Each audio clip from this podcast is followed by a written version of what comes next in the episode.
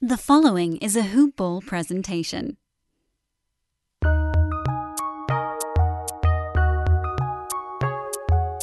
Welcome to the Fantasy NBA Today podcast.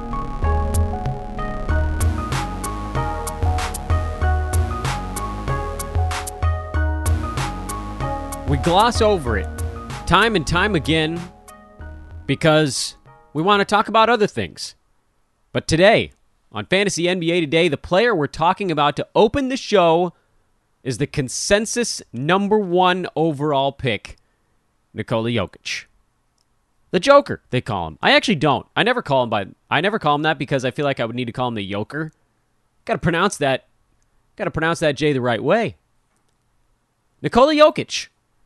Why is there no debate on his number one overall status? And is it the correct stance on all of this? Last year, Jokic averaged 26.5 points, almost 11 rebounds, over 8 assists, 1.3 steals, 0.7 blocks on 56.5% shooting from the field and 87% at the free throw line. It was a ridiculous dunking that he put on the rest of the NBA, and it wasn't close.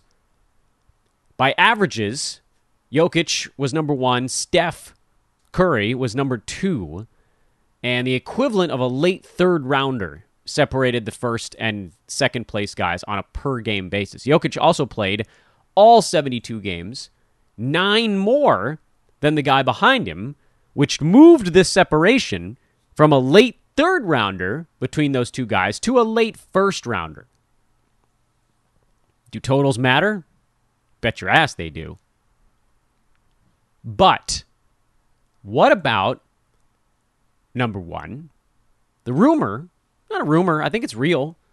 The note, the quote floating around from Nuggets brass, head coach Michael Malone, saying that Jokic would be given a little bit of time off this year. What do we think about that? Well, you can see from the numbers last season that even if he had missed five, six, seven, even actually, again, because Steph with his was the number two guy, he really could have missed about eleven or twelve games, and he still would have easily been the number one guy.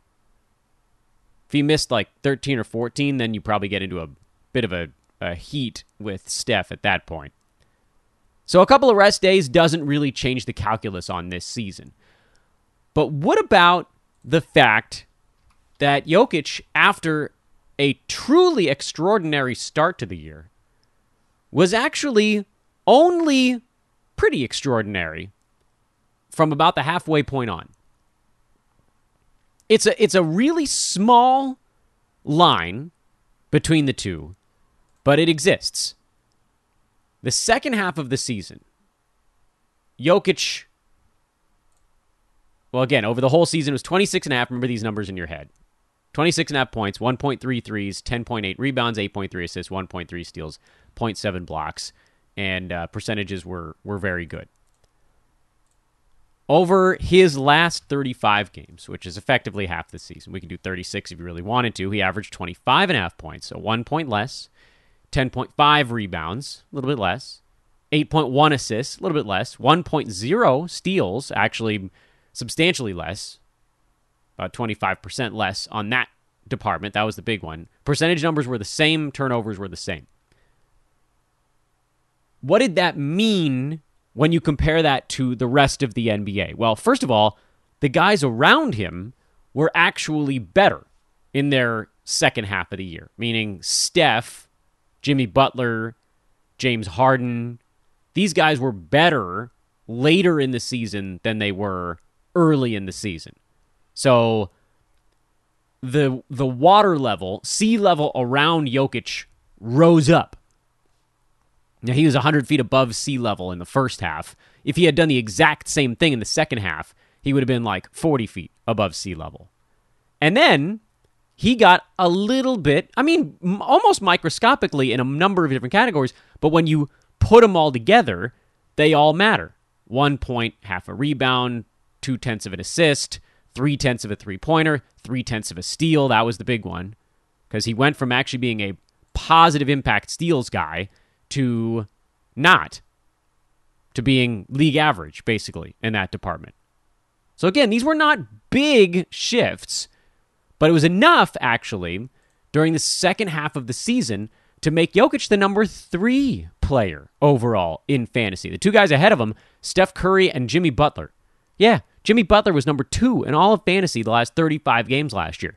22 and a half points, half a three ball. Ain't doing it there. Six and a half boards, 6.8 assists, a ridiculous 2.2 steals, 0.3 blocks, 52% from the field, 87 at the free throw line on eight attempts per game. That's crazy. And only 2.1 turnovers. Steph in the second half of last year, 33 and a half points per game, 5.6 three pointers, 5.7 rebounds, 5.7 assists, 1.2 steals. 47% from the field, 91 high volume free throw number. Was he way out in front of Jokic over that stretch? No. It was, you know, they were separated by the equivalent of basically like a late, uh, like an early sixth rounder. So it was quite tight, as opposed to, as we mentioned earlier on, Jokic ahead of Steph in the first half of the season by about well, more, I guess we should say, because over the entire season they were separated by uh, a late third rounder. The reason I bring this up is just to give us a little something extra to think about when we're making that call. Actually, Joel Embiid was the number two player in fantasy the first half of last year. Steph was number three. Steph didn't, I mean, Steph did get better. Make no mistake. His free throw number came down a little bit, but his scoring went way up. Embiid got worse and got hurt. And Jokic again got worse. He was at 1.7 steals the first half last year. You knew that wasn't going to stick. Did you care? No, no, nor should we really care. When that came down, he got lumped into a group with a couple of other guys. Are we still taking Nikola Jokic one overall this season? The answer is almost definitely yes, because even if he takes five or six games off, that's still him probably playing more than the other guys near him on a per game basis, which is probably Steph. You might see Embiid there in the top five on a per game basis. You might even see Durant climb into that area. Could Harden get there? Eh, maybe. It's close. Jimmy Butler getting back there again for a, a full chunk of season? Probably not but I still love him. Make no mistake. But just talking about sort of at a, a, a cross sectional glance here. But I don't think it's as cut and dry as ADP's and discussion would indicate. I want to make I want to once again note, yes. The answer to the question is yes. He is still your number 1 guy. But if you're in a head-to-head league, like in Roto, it's it's not even a question mark cuz he's so damn good. He's good in points, rebounds, assists good enough in the defensive stats. Both percentages are are terrific.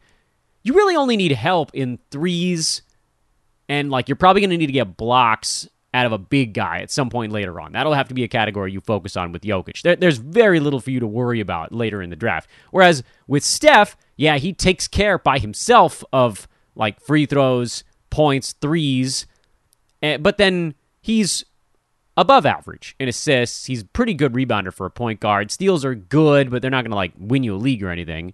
And field goal percent is going to is going to be fine because you'll pair him with a big guy, and that'll make it good because he's good for a guard. But you have things to worry about. You need to shore up rebounds. You need to shore up blocks in a big way. You need a, another point guard that assists probably more. There are just more needs. But flip that on its head, and in a head to head league, you could make an argument that, hey, look, if I'm like not that interested in rebounds, I don't really need to go Jokic one overall. Steph is better, was better in the second half last year. And if you are more or less, I mean, you don't even call it a full punt, but if you're even soft punting rebounds, Steph jumps way out in front of him last season.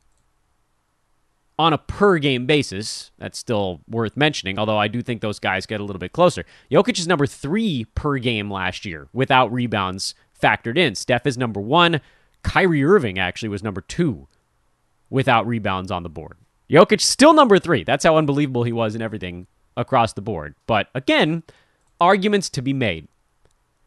I'm still taking Jokic number one. I play in a lot of nine cat roto leagues where he's an absolute monster. But if someone took Steph, I wouldn't call them insane.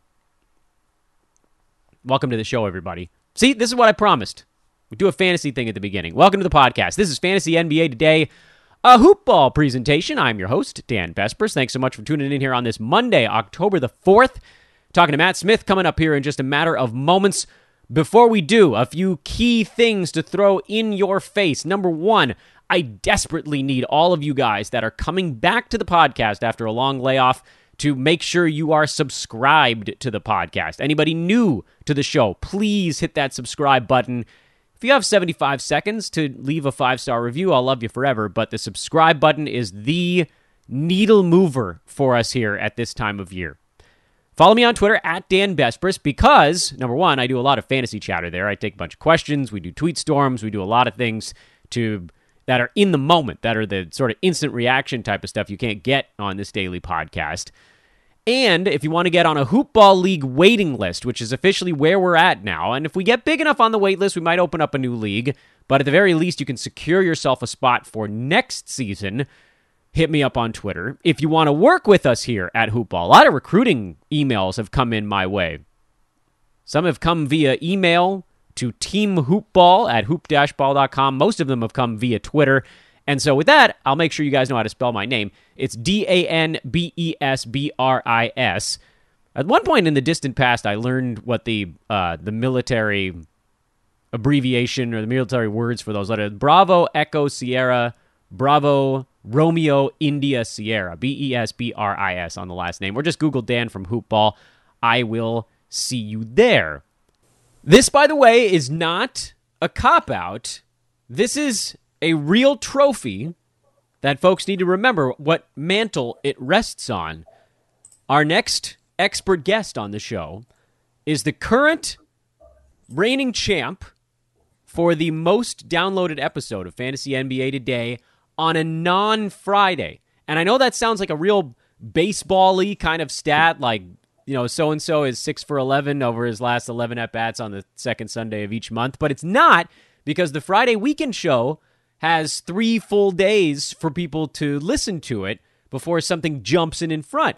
You were on a Tuesday last week, and it's the most downloaded non Friday show we've had in Fantasy NBA today. So, welcome back to the pod, the great Matt Smith. Good day to you, sir.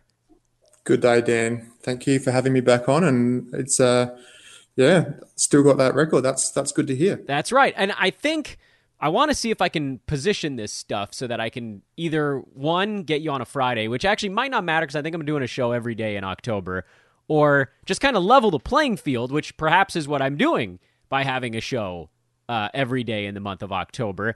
And I've got to think that the reason that you are the midweek record holder is because the previous year you were the uh, number two downloaded episode that we had that entire season and I think that's because you gave everybody Davis Bertans on this show two seasons back, and he was top 40, basically being undrafted that year. So is it reputation? I don't know.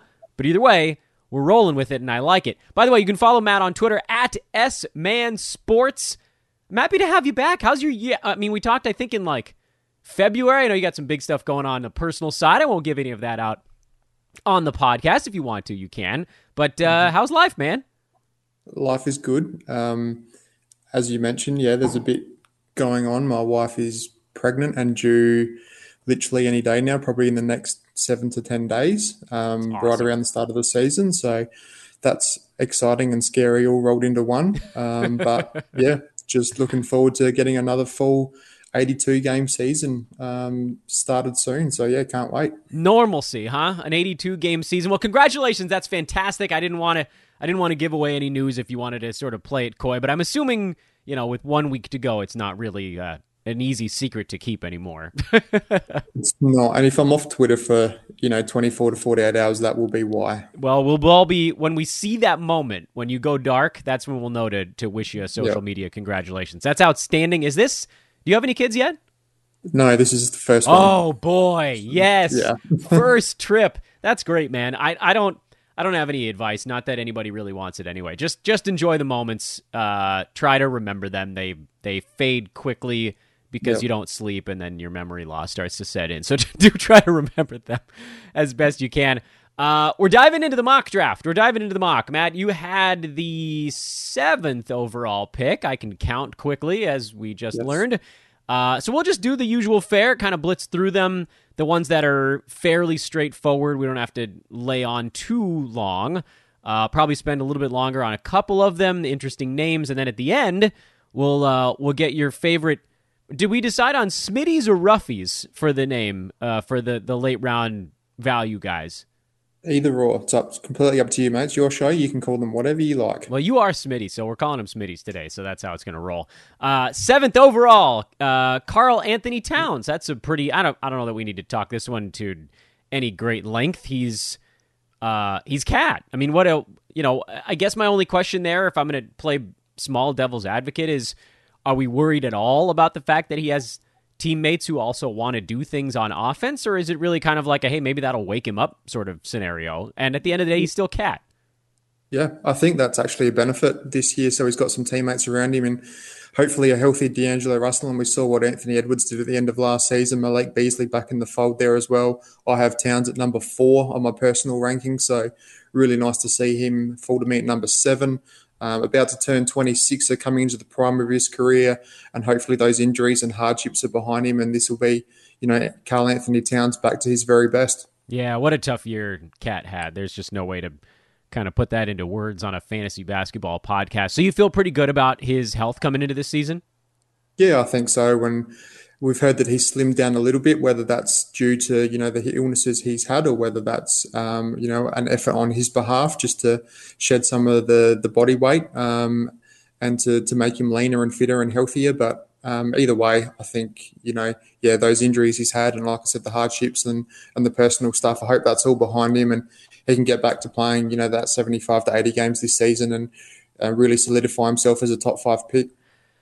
Yeah, I think we we certainly are all rooting for him, maybe more than any other well-known player in the NBA these days. At pick 18, Freddie VanVleet. This is a this is a fun one and one worth discussing not so much because there's anything unusual about this pick, but because it feels like he's now become and it's not always the case, but it feels like he's become kind of the end of that group of really valuable players, and and there were a couple more in this league. I get, I mean, you could make an argument that like a Jimmy Butler who went after him is a guy who who has that type of upside as well.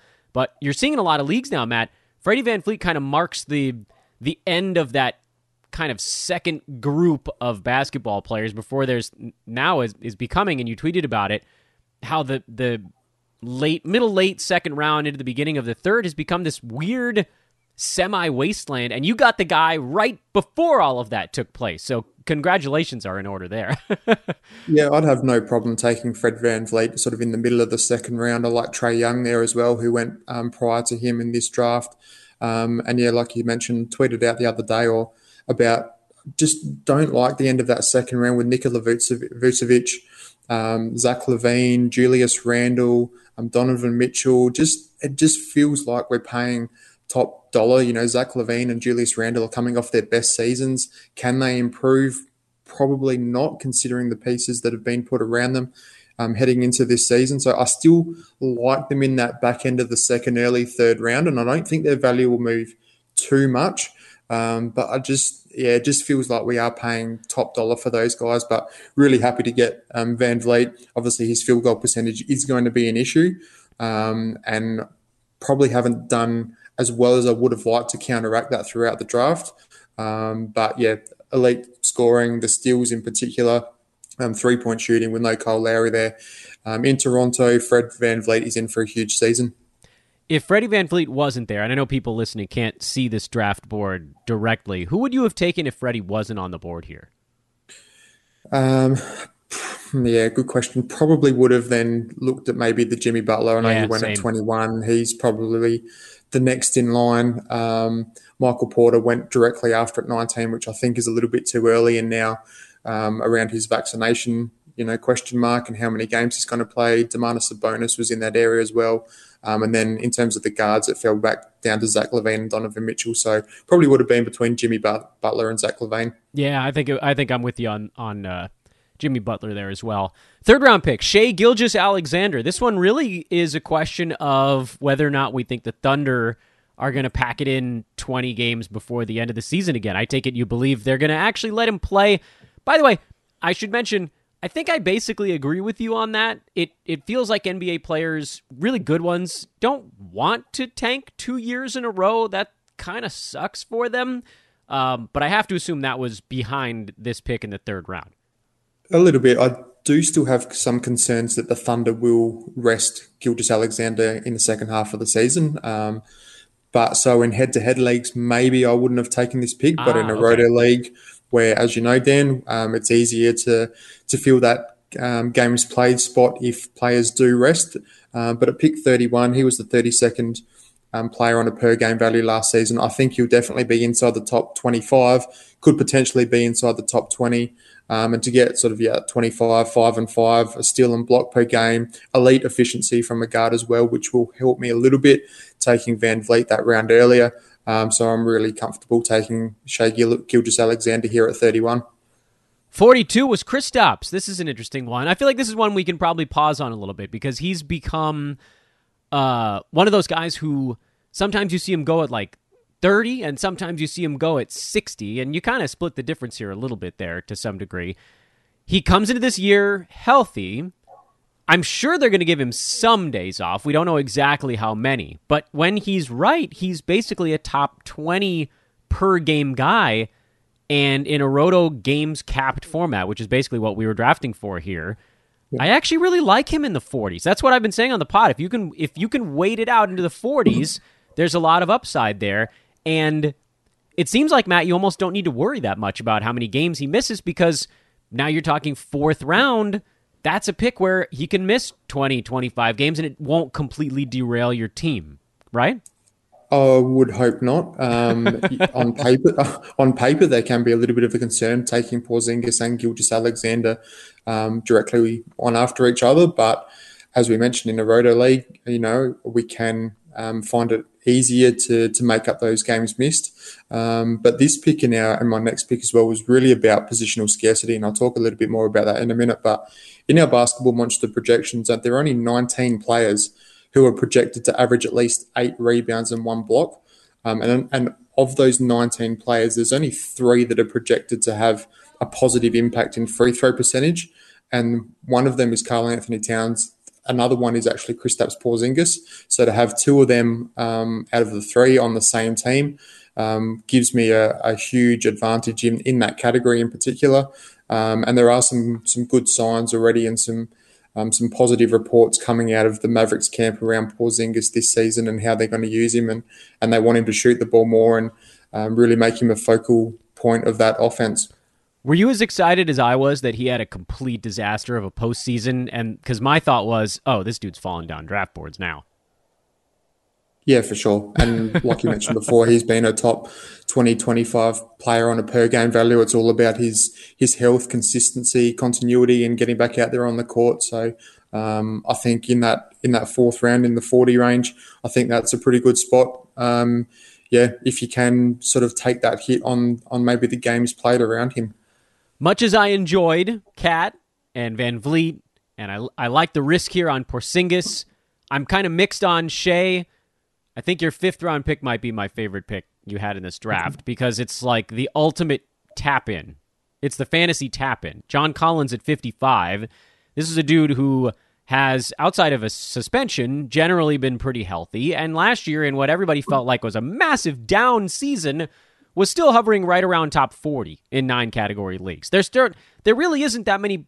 You know, he's a he's a set your clock to him kind of guy. You know what you're going to get. Percentages are great. What more? I mean, I'd love for you to add to that. I know I'm sort of talking. I'm I'm walking all over your reasoning for John Collins, but this one feels like the ultimate safe pick. And there's very few. There are ways things can things can go awry, but there are very few ways that this could go wrong with him this late in a draft. I don't even. What is he even doing on the board near sixty? That is a very good question. And like I mentioned before, this one was really around um, positional scarcity. So, Dan, if you remember sort of going back over the f- past five to 10 years, and we had that point guard run in the late second and early third rounds. This season, it's all about a big men run in sort of the fourth, fifth, and even into the early sixth round. Um, so with my pick before with Porzingis, we had Jusuf Nurkic, Clint Capela go off the board, Robert Williams, Miles Turner, Richaun Holmes, um, Chris uh, Boucher went, mm. and hmm. then it, you know those those big men really came off the board quickly. So here it was a John Collins, a Jonas Valanciunas were probably the next two um, available. I like Collins more than Valanciunas. Um, so here it was about you know making sure I've got another big man um, to pair with Karl-Anthony Towns and Porzingis. As you mentioned, the elite efficiency, um, like the value that that I've got here with Collins. And then I knew sort of in round six there was going to be more guards go off the board, but I was still going to get you know a decent guard at, at that pick, and I think I did. I think you did too. I think your sixth round pick might be my least favorite on your team, which I feel like I can say because I've said so many nice things at this point. I just don't trust D'Angelo Russell yet, and maybe I should. Maybe I should. Like I, I always try to preach on this pod. Don't hold fantasy grudges, but every time I've tried with him, he's crapped all over my team. And then like the one year that I was like, no, no chance, was the year he had a really good season uh, out in Brooklyn. Uh, D'Lo at 66. It's not a, it's, you know, it's not like it's a massive risk there. If something goes wrong, he's probably still inside the top 90. Uh, but I just, I can't, I can't bring myself to like his fantasy game that much. Can you talk me into it? Uh, I, well, I can try to. Um, I, I, think I think that's fair, and we haven't seen D'Angelo Russell um, have a, a, a good crack at a, a good run in terms of his health and consistency. Um, so we have seen him though in the past. He has had some top 40 seasons. Um, there is the opportunity for him to get back into that range this season. Um, like I said, he just needs to stay healthy. So at 66, willing to take that risk. Um, and the guards behind him, Ben Simmons, no thanks, Russell Westbrook, not in nine cat roto. Collin Sexton, Sexton was after, which, um, you know, maybe, but I, I like Russell a little bit more on a per game basis. Um, then it was like Malcolm Brogdon and Kyle Lowry. So um, in terms of what else I had to, to pick with, I still think D'Angelo Russell was the best of the bunch and, and probably had the highest upside and highest ceiling. Yeah, there is a pretty good drop off there, at least in terms of what some of those next uh, clump of guys can do. Brogdon, yeah, he sort of teases us with those top 30, 35 runs, and then eventually he settles back into the 50 to, to 60 range. Um, you mentioned Kyle Lowry. There's almost no way he makes it through the season fully healthy. He's on the wrong side of his prime. And then you're moving way down the board to like Kemba Walker. You know what? Yeah. What are we? So there's a pretty good drop off there, and from that from that perspective, I mean, you're certainly not going the Russell Westbrook path. It, it does make a lot of sense. I like your next pick a lot, Marcus Smart, who flew under the radar a little bit last year because he he like every Celtic had kind of a down season. I, I love targeting Boston this year. They they just everything that could go wrong went wrong. They were full Murphy's law last season, and you just you have to feel like they're that whole team is in bounce back mode. He's the likely the starting point guard on that team, so you have to like that as well. I just I don't know. I feel like there's a lot to like about him, and he also has a really high floor the only issue with Smart is that he often plays so darn hard, he plays himself into a little nagging knee or back injury or something like that. But, I mean, again, with Roto, if you get 68 out of 82 games from him uh, and he beats his ADP on a per game basis, I like it a lot. Are you looking at the point guard thing? What's your uh, what's the angle here on Marcus other than just like he's he's probably going to be a pretty safe play? Yeah, I guess part of it was to give me a little bit of insurance for D'Angelo Russell, and if he does miss t- um, some games, it, it allows me to um, you know Marcus Smart to, to pick up some of that those that production that he leaves behind. Um, I guess getting some elite steals at this position as well. Robert Covington, Mike Conley, Jonathan Isaac um, were the three guys after Marcus Smart, so some really nice steals option in this range. Um, huh. The his his field goal percentage obviously hurts, and pairing him with Fred VanVleet is less than ideal. But for the assists and steals and threes combo, um, hopefully I've you know done enough early in terms of my points per game to take that small hit with Smart as well. Like you said, a pretty high floor. Um, you know, yeah, pretty durable, good role, good minutes. Um, so yeah, a pretty safe pick inside the top eighty. You know, I hadn't actually noticed that there was sort of a steals run in the seventh round. Is that have you seen that happen in other drafts, or was that just a weird coincidence in this one? You can find some steals in this area of the draft, and um, Nickeil Alexander Walker went at 70, which I think is too early, but he's another strong steals option there. Um, Larry Nance went in the next round. So if you do miss out on some steals early, or if you want to really build on that category, this is the the um, the part of the draft where you can do it. Cade Cunningham went um, in here as well. Hmm. Um, so there are some nice steals options sort of through that seventh, eighth, and ninth rounds.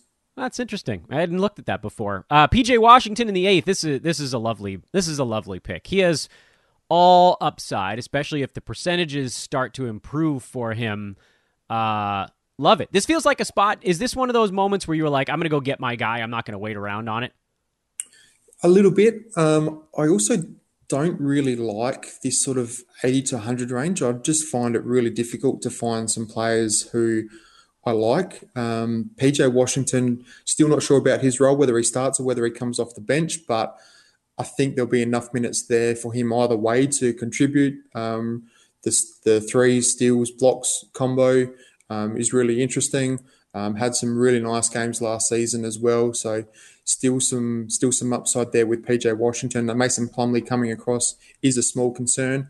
Um, but he's probably one of those guys who I do like in this area, and just yeah, I'm finding myself um, just yeah drafting PJ Washington. It's not like I'm really really wanting him, but he's just probably one of those guys who I feel most confident about um, in this sort of range. Yeah, and as you and you look at guys in this range, he's one where you're like, well, if a few things break the right way, he could beat this by a lot. Those guys are not readily available at this juncture of the draft anymore. Like it's hard to find dudes in the 80s, 90s, past 100. This is pick number 90 by the way on the nose that yeah. have the ability to to get into that 60 range per game. Now, it's not to say that it will definitely happen, but like if you look at the dudes around him, uh, Reggie Jackson, he'll do some scoring this year, but I don't see any path for him to get to like top 60. He just doesn't have the other categories to get there.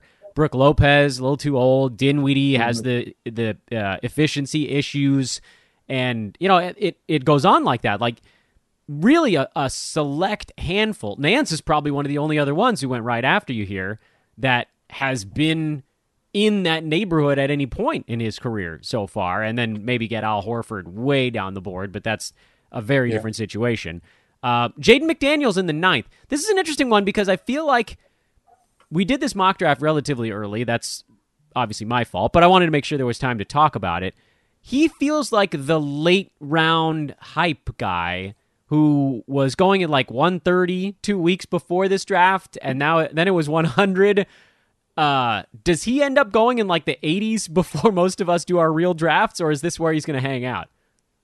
I think maybe the Jade McDaniels hype might have slightly cooled off a little bit in the last couple of weeks, which is which is weird because we haven't had any um, reason for that not to or hmm. for it to to continue to increase. We haven't seen any games yet, but um, I think if McDaniel starts going in the the 80 90 range, that's probably a little bit early. Once we get triple figures, um, I love it. Um, yeah, obviously there's not a lot of ball going to go his way with with Towns, Russell, Anthony Edwards, but if he can do enough on the defensive end with the steals, blocks, rebounds, um, had a nice run at the, the end of last season to show that he does have a nicely well rounded fantasy game. Um, so at this point, I'm willing to take that gamble. Probably could do with another big here as well. Um, so he fits that mold. And between him and PJ Washington, I just hope that one of them hits and they can can be that top 80 player and, and give me a boost. Your next pick was not hurt when uh, we did this mock draft, and then he well, I forget what happened, turned an ankle or something. Hopefully it was hopefully it's relatively small. It's Will Barton at 114 who had actually prior to this mock said he felt as good as he had in like 2 to 3 years. He's um streaky. He's streaky. Give me the reasoning behind Will Barton at 114. Um, once again, probably just wanted a, a wing at this stage as well. Um, you know, the good role, yes, like you said, at this stage when we did draft, he was healthy. I think currently he's in a moon boot, but should be um, getting rid of that in the next few days. Um, the questions now around Michael Porter Jr., as I mentioned, and how many games he's going to play. So someone is going to need to help out Vucevic there. Uh, sorry, um, Nikola Jokic um, in Denver, and I think Will Barton is the the next man um, who's really going to put up some good numbers. And when he's healthy, um, he can be, you know, really useful in points, rebounds, assists, the steals and threes as well. So, um, yeah, quite like that pick. And I guess the guys around him, Malik Beasley went before. Um, TJ McConnell, De'Anthony Melton um, went at the start of this round, who mm. I hmm. probably would have considered there as well. Maybe now knowing a bit more about what Boston are going to do with that front court situation and playing through Al Horford. Maybe he would have been a better pick in hindsight, but um, I'm still pretty comfortable taking Will Barton here at 114. 127, Derrick Favors, also known as New Al Horford out in Oklahoma City. This feels like one where you're like, you know what, if I get 35 good games out of him in my 11th round pick, I feel just fine about that. Is this another OKC rehab situation? Just rehab the value and jettison him somewhere else. And, you know, ultimately from a fantasy standpoint, you know, who cares? You don't need him for the whole year. Yeah, that's exactly what it was. It was a, a case of if I can get 25 to 30 good games out of Derrick Favors, um, even if that's over the first, you know, part of the season, get off to a quick start, both him and and myself. Um, give me some good um, big man stats. Add to my blocks, which I haven't got a real lot of um, throughout the draft. Um, good efficiency, um, and then, yeah, when the times come when he's either resting or if he's traded to a contender, um, then you drop him and let him go and find a hot free agent. I, I, think off the waiver wire, I'll be able to find someone who can replace those games that Derrick Favors doesn't play in. Yeah, it's nice too when guys get shut down like that or whatever it is that happens to him because you don't have to hang on. You don't need to use that roster spot anymore, and it's not sort of burning a hole in your team's bench. It it will, I assume, take a little bit of sort of night to night watchful eye kind of thing. You know, get him in there when you know he's in playing a full complement of minutes. If you get word that he might rest or if they're going to try to go light on him, then you yank him out. But he's shown that he can put up solid fantasy value in only about 25 minutes a ball game, which feels pretty doable considering how young and frankly bad a lot of the players are on that OKC front court. I mean, like I know we all love Poku, but the dude's about 115 pounds and seven feet tall. There's there's just which I can say these things because I am that same stature. So I know it's not going to be easy sledding until they get a little older, fill out a little bit. Uh, so yeah, all that to say, Derrick Favors, there should be some kind of position for him there. And then Killian Hayes was your 12th rounder at 138. I guess we don't fully know what he's going to be doing in Detroit. There's a lot of moving pieces out there, but assists, steals, kind of a last round specialist here for you. Yeah, exactly. And, you know, point guards who, um, or starting point guards who, you know, probably penciled in for around 30 minutes a night are pretty hard to find. Killian Hayes should be that. Um, as you mentioned, the good assists and steals. Um, if it works, I think there's a, lot, a ton of upside. If it doesn't, then so be it. But um, I think it's worth a worth a shot here. There probably could have been another, you know, half a dozen guys who I could have considered, but just thought I'd give uh, Killian Hayes a go and and um, yeah, all see right. how it would all play out. Chance for you to one up yourself again. Talking to Matt Smith of Basketball Monster at S Man Sports on Twitter. Can you one up 2019 Davis Bertans with your I, I, with everybody else that's come on the show, I've referred to it eh, while sort of frowning a little bit as the sleeper. But with you, we're looking for Smitties. Who are your Smitties here that you've been targeting? If it's not the guys you ended up with in this draft, maybe it maybe it is just Hayes and Favors and Barton and McDaniel's and PJ and whatever. But is there anybody else that you were like, damn, I really wanted that guy, and they kind of slipped by? Okay, so the first one I've got for you is um, yeah, Nickeil Alexander Walker out of the Pelicans. As I mentioned before, he went at pick 70 in this draft to Steve Alexander.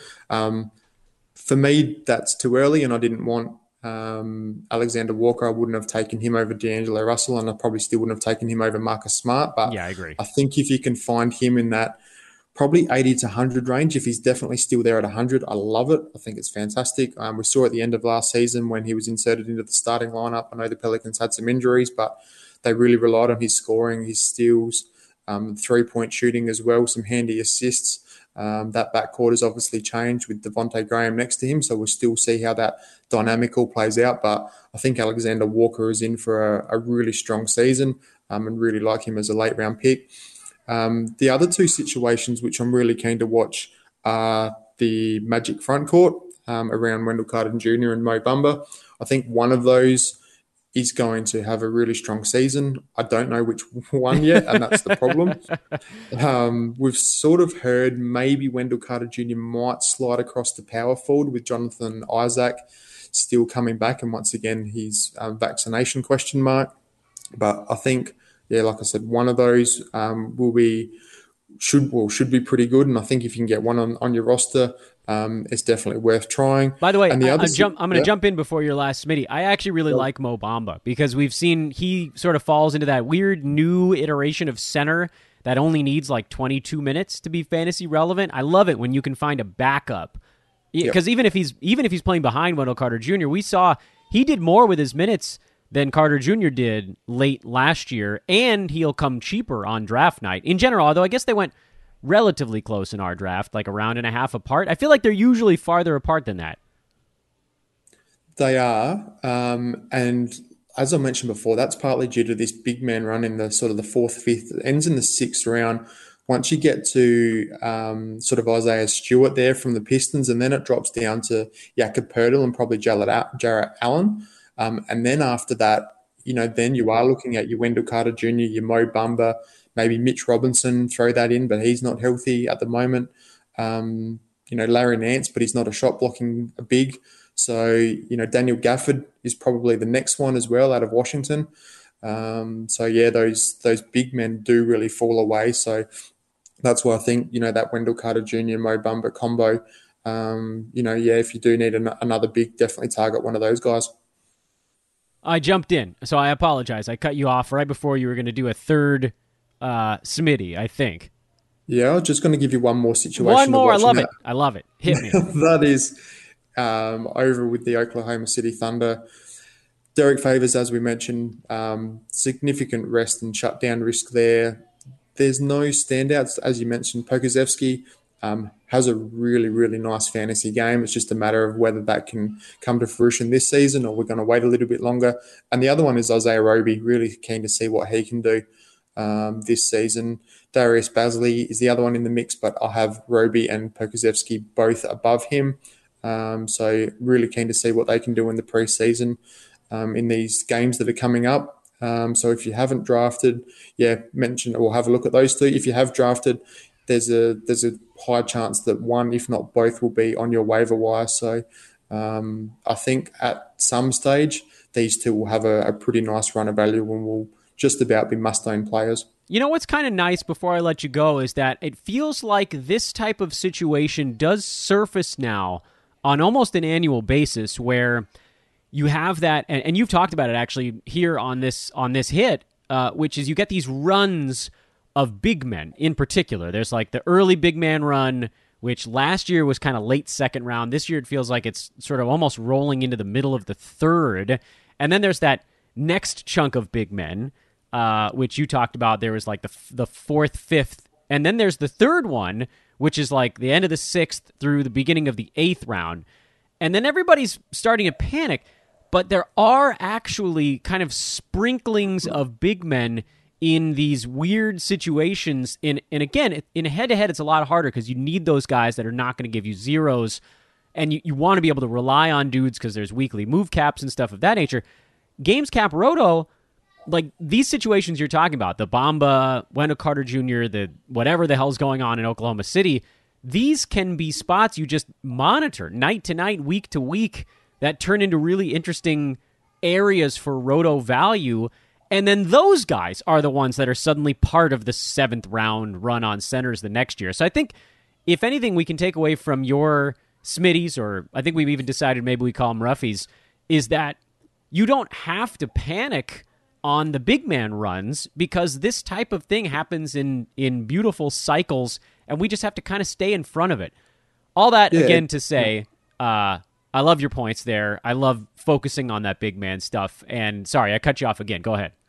No, I was just going to say that as long as you get, you know, one or two early, then you can add a nice piece later on. And as I mentioned, Daniel Gafford is another one who should get off to a hot, hot start yeah. in Washington before um, um, Thomas Bryant comes back and, and maybe the same with Montrezl Harrell off the bench. If he can find, you know, 26, 28 minutes a night, he might be another one who you can slot in. But I think at that back end of your roster, as always, really going to have to be flexible. Um, there's going to be some guys here there who can get you off to a hot start.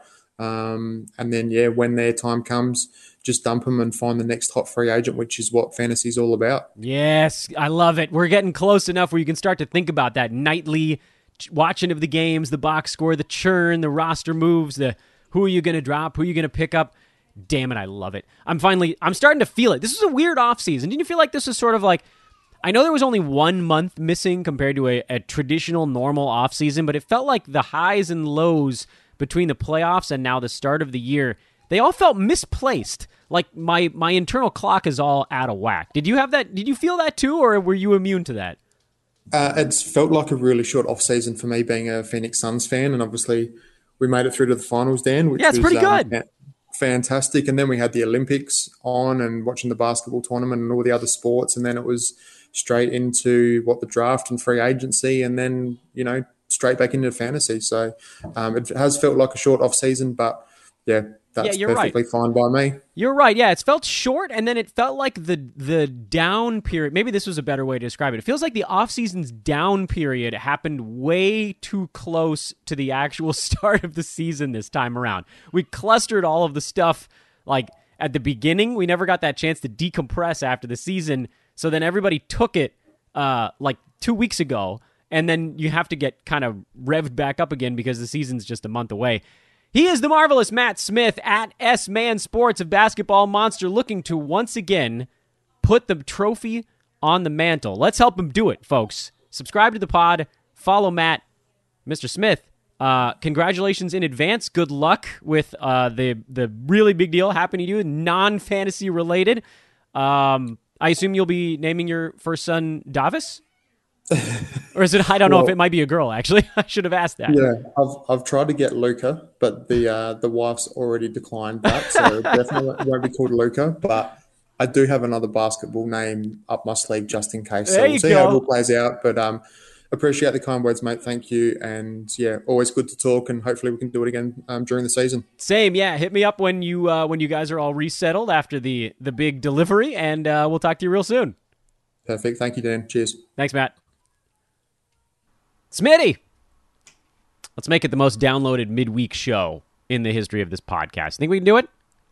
Non Friday episode. Although now that we're having shows on the weekends, I don't think the Friday shows are going to be the big behemoth. It's just October, though. We're not doing that through the whole year.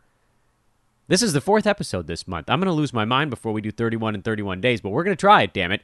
So, uh, Nickeil Alexander Walker, Wendell Carter Jr. slash Mo Bamba, and then whatever the hell's going on in the front court in Oklahoma City. Interesting targets here on the nine cat roto games cap side of things. Those those last two really, the Bamba favors stuff. You really you can't go that route in head to head, which kind of sucks. Yet another reason I like roto more. You can actually play a good player who doesn't participate in every single ball game, especially as you work your way through a draft. Anywho, we rumble along. More guest spots coming up the rest of the week. Order to be determined.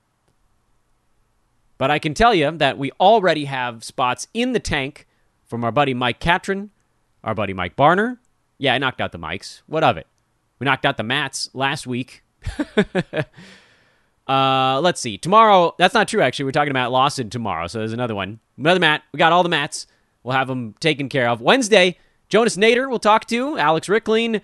I, again, I don't know when these are going to drop into the show. I'm telling you when I'm actually recording with these guys. We'll talk to Josh Millman, Josh Lloyd, Dr. A, Brew, Greg Ehrenberg. Lot left to do here. And even saying it out loud makes my voice feel tired. Thanks for listening again, everybody. Please do subscribe and rate the pod. I need this from you guys. I really do. I need your help. I'll keep doing 31 shows in 31 days. That's what I need back from you guys. Hit that subscribe button. Make sure people know about the show and follow me on Twitter. And hopefully, you guys can help me grow that as well because it's sort of this almost an infinite snowball effect. More people that find me on Twitter, more that find the show, more that find the show, then they find Twitter, and that can then find more people there, and they find the show, and so on and so forth. And that is my lifeblood. I know Hoopball, we got all the good stuff going on Hoopball. Brewski 150, projections, all that stuff. The old school bundle actually got ask- access to the B150 today. that also had an update today. Brewski 150 got updated, so go recheck that if you've already seen it. Fantasy Pass gets access five days from today. That is on Saturday, he said while counting in his head. Yeah, I got that right.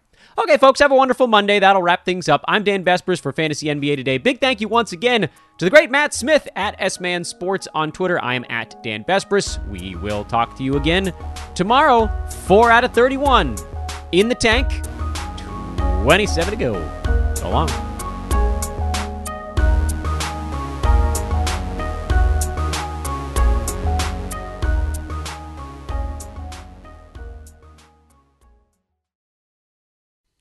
This has been a Hoop Ball presentation.